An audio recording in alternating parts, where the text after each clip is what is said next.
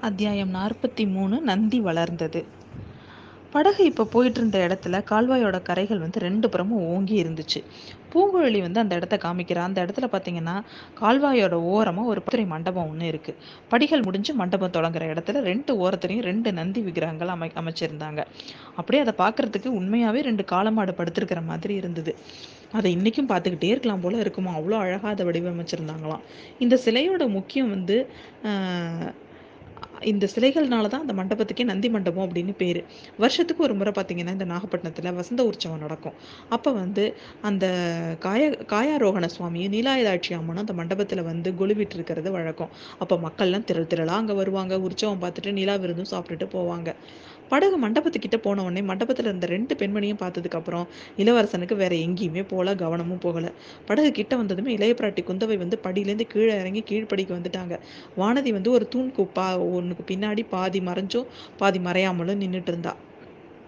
படித்துறை கிட்ட வந்து படகு நின்றுச்சு இளவரசர் இறங்குறதுக்கு படகுலேருந்து சேந்தன் அமுதனும் படியில் நின்னபடி இளைய பிராட்டியும் உதவி செஞ்சாங்க.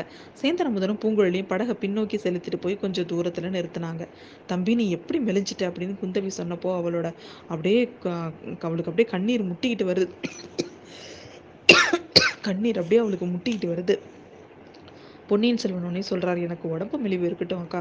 உன் முகம் ஏன் இவ்வளோ வாட்டமாக இருக்குது என்னை பார்த்ததுமே உன்னை இப்போ உன்னோட முகம் தாமரை மாதிரி மலருமே. இன்னைக்கு ஆனால் உன் முகம் அப்படி இல்லையே.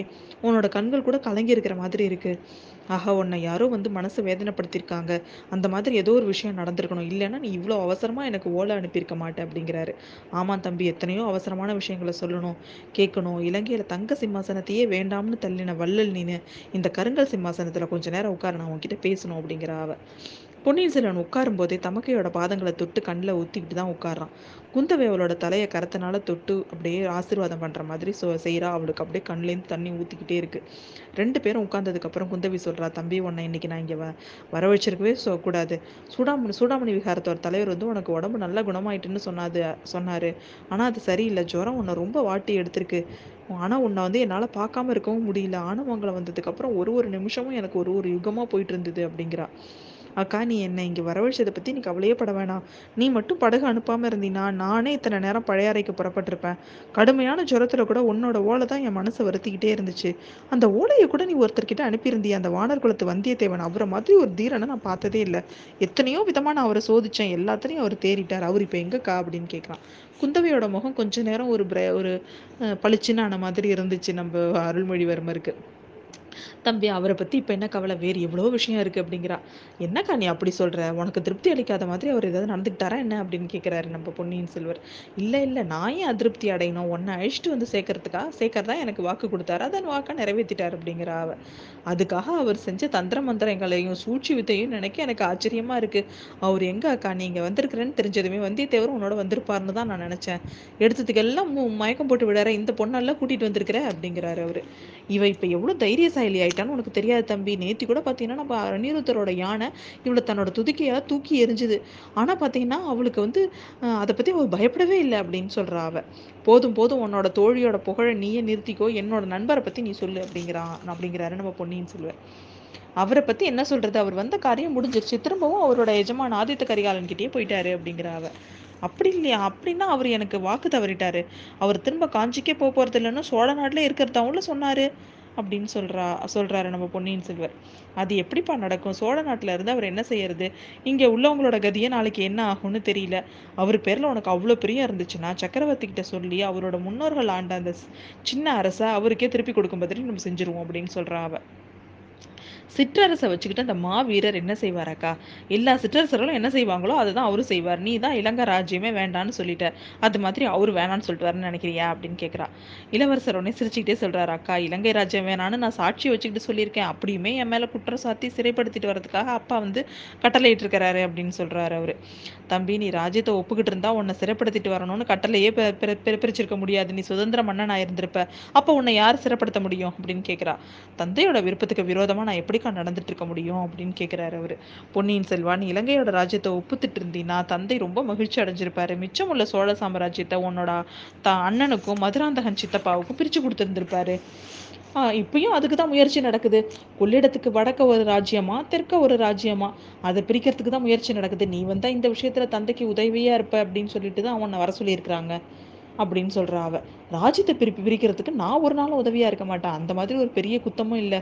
அதை விட சித்தப்பா மதுராந்தக தேவரே முழு ராசி ராஜ்யத்தையும் எடுத்துக்கிட்டோம் அப்படிங்கிறான் அவன். அப்படின்னா நீயும் அனிருத்தரும் ஒரே மாதிரி அபிப்பிராயம் இருக்க வச்சிருக்கீங்க அப்படிங்கிற அவ. ஆமாம் முதன் மந்திரியும் அப்படிதான் நினைக்கிறாரு. இலங்கைக்கு அவர் வந்த அவர் வந்தப்ப இதை பற்றி என்கிட்ட பேசினாரு. இலங்கை ராஜ்யத்தை நான் வேண்டான்னு சொன்னதோட உண்மையான காரணத்தை நான் சொல்லட்டுமாக்கா அப்படின்னு சொல்கிறான் அவன். என்கிட்ட சொல்லாமல் வேற யார்கிட்ட சொல்லுவேன் சொல்லு தம்பி அப்படிங்கிறாரு. அப்படிங்கிறாங்க நம்ம இளைய பிராட்டி. இல்லைக்கா எனக்கு என் மனசில் இருக்கிறதையும் நான் யார்கிட்ட தான் சொல்லுவேன். அதனால் உங்ககிட்டயே சொல்கிறேன் இலங்கைக்கு போகிறதுக்கு முன்னாடி அந்த நாட்டை பற்றி நான் ரொம்ப பிரமாதமாக நினச்சிட்டு இருந்தேன்.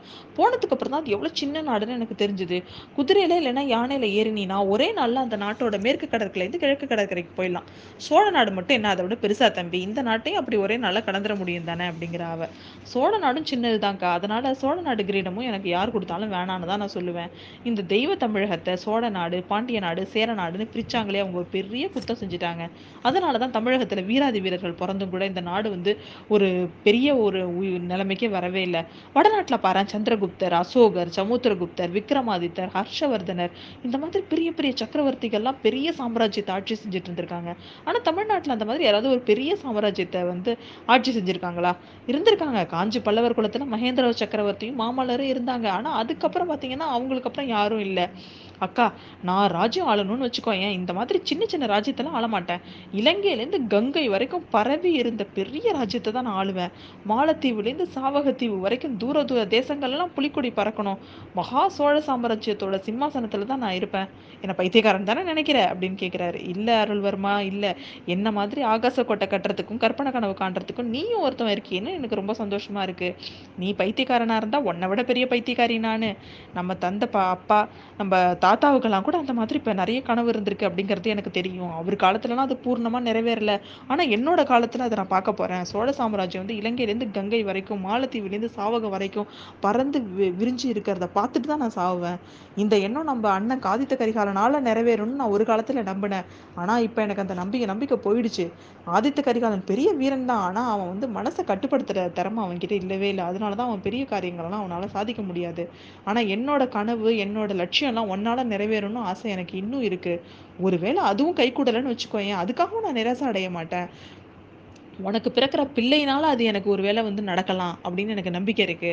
உனக்கு பிறக்கிற பிள்ளைய பிறந்த நாள்லேருந்து நான் எடுத்து வளர்ப்பேன். அவனை இந்த உலகமே பார்க்காத ஒரு பெரிய மா வீரனா ஆக்குவேன் அப்படின்னு சொல்றா அவ. அக்கா நீ என்னை விட பெரிய பைத்தியங்கிறது நிச்சயம்தான். எனக்கு கல்யாணம் செஞ்சுக்கிற எண்ணமே இல்லை. எனக்கு பிறக்கிற போக புதல்வனை பற்றி நீ பேச ஆரம்பிச்சிட்ட. நீ செல்லம் கொடுத்து வளர்க்குற தோழியில் யாருக்காவது அந்த மாதிரி ஒரு எண்ணம் இருந்துச்சுன்னா என்னை கல்யாணம் பண்ணிக்கிட்டு மணிமகுடம் சூடி சிம்மாசனத்தில் உட்காந்துருக்கலாம்னு ஆசை இருந்துச்சுன்னா அது ஒரு நாள் நிறைவேற போகிறதில்ல இதை நிச்சயமாக நீ உங்ககிட்ட சொல்லிடு அப்படின்னு சொல்லிட்டே பொன்னியின் செல்வன் எங்கே பார்க்குறாரு அந்த ம மண்டபத்தோட தூணுக்கு பின்னாடி நின்றுட்டு இருந்த வானதி கிட்ட பார்க்குறாரு அதுக்கப்புறம் நந்தியை பார்க்குறாரு அக்கா ஒரு விஷயம் இலங்கையில் சின்ன ராஜ்யமாக இருந்தால் கூட அந்த ராஜ்யத்தை முற்காலத்தில் ஆண்ட மன்னர்கள் எல்லாம் என்ன தெரியுமா பண்ணியிருக்காங்க பெரிய பெரிய திட்டங்கள்லாம் போட்டு பெரிய பெரிய காரியங்கள் எல்லாம் சாதிச்சிருக்காங்க. செங்கல்களை கொண்டு மலை மாதிரி பெரிய புத்த ஸ்தூபங்கள் எல்லாம் நிர்மாணிச்சிருக்காங்க. ஆயிரம் ரெண்டாயிரம் அறைகளோட புத்த விகாரங்கள் இருக்கு. பதினாறாயிரம் தூண்கள் உள்ள மண்டபங்கள் இருக்கு. புத்த பகவான் எவ்வளவு பெரியவர் அப்படிங்கிறது பார்த்த உடனே தெரிஞ்சுக்கிறதுக்காக அந்த பார் அந்த தென்னை மரம் உயரத்துக்கு புத்தர் சிலைகள் எல்லாம் அமைச்சிருக்காங்க. அக்கா இதோ நமக்கு முன்னாடி இருக்கிற நந்தியை பாரேன். எவ்வளவு சின்னதா இருக்குன்னு. அடியும் முடியும் காண முடியாத அந்த மகாதேவரோட வாகனமான நந்தி இவ்வளவு சின்னதா இருக்கலாமா? கைலாசத்தில் பரமசிவனோட பரிவாரங்கள் பூதகணங்கள் அந்த பூதகணங்கள்லாம் அடிக்கடி வந்து தொந்தரவு பண்ணாமல் கைலாசத்தோட வாசத்தில் வாசலில் நின்று காவல் புரிகிறவர் நந்திதேவர். அவர் இவ்வளோ சின்ன உருவமாக இருந்தால் பூதகணங்களெல்லாம் எப்படி தடுத்து நிறுத்த முடியும்? அதோ பாராக்கா என் கண்ணு முன்னாடி இந்த நந்தி அப்படியே வளருது. வளர்ந்து வளர்ந்து வளர்ந்து அப்படியே பெருசாகுது பிரம்மாண்ட வடிவம் வடிவமாக மாறுது. இந்த மண்டபத்தோட மேற்கூற அளவுக்கு இருக்குது. அப்படின்னு சொல்கிறான் அவன் நந்தி பகவானை பார்த்து பயபக்தியோடு நின்று சிவனை தரிசிக்க அனுமதி கேட்குறாங்க நந்தி பகவான் அவ்வளோ பெரியவராக இருந்தா சிவபெருமான் இருக்கிற ஆலயம் எவ்வளோ பெருசாக இருக்கணும்? தக்ஷண மேருன்னு சொல்லுவாங்கல்ல அந்த மாதிரி பெரிய கோபுரத்தை அமைக்கணும். அதுக்கு தக்கப்படி பிரகாரங்கள்லாம் இருக்கணும் அப்படின்னு அவன் கனவு கண்டுக்கிட்டே போகிறான் அக்கா எனக்கு ராஜ்யமும் வேணாம் ஒன்றும் வேணாம். இந்த சோழ சிம்மாசனத்தில் யார் உட்காந்தாலும் எனக்கு ஆலய திருப்பணி அதிகாரியாக மட்டும் என்னை நியமிக்கிற என்னை என்னை போட்டுக்கணும்னு நான் கேட்டுப்பேன்க்கா அப்படின்னு சொல்கிறான் அவன். தம்பி நம்ம ரெண்டு பேரில் பைத்தியம் யாருக்கு அதிகம்னு போட்டி போட வேண்டியதான் போல இருக்கு. இப்போ சோழ நாட்டை வந்து பெ பெரிய ஆபத்து இருக்குது உள்பகை வெளிப்பகையினால் பார்த்தீங்கன்னா நிறைய பகைவர்களும் அபாயங்களும் இருக்குது கொஞ்ச காலமாக நான் அடிக்கடி பயங்கரமான ஒரு கனவு வருது எனக்கு. ஒரு மின்னல் மாதிரி ஒளி வீசுகிற ஒரு கூரிய கொலைவாள் ஒன்று என்னோட கண்ணு முன்னாடி வருது. அது யார் மேலேயோ விழப்போகுது. அது யாருன்னு யாருன்னு எனக்கு தெரியல. சோழகுலத்தை சேர்ந்த யாராவது அந்த யாராவது அந்த கொலைவாளுக்கு இரையாக போறாங்க.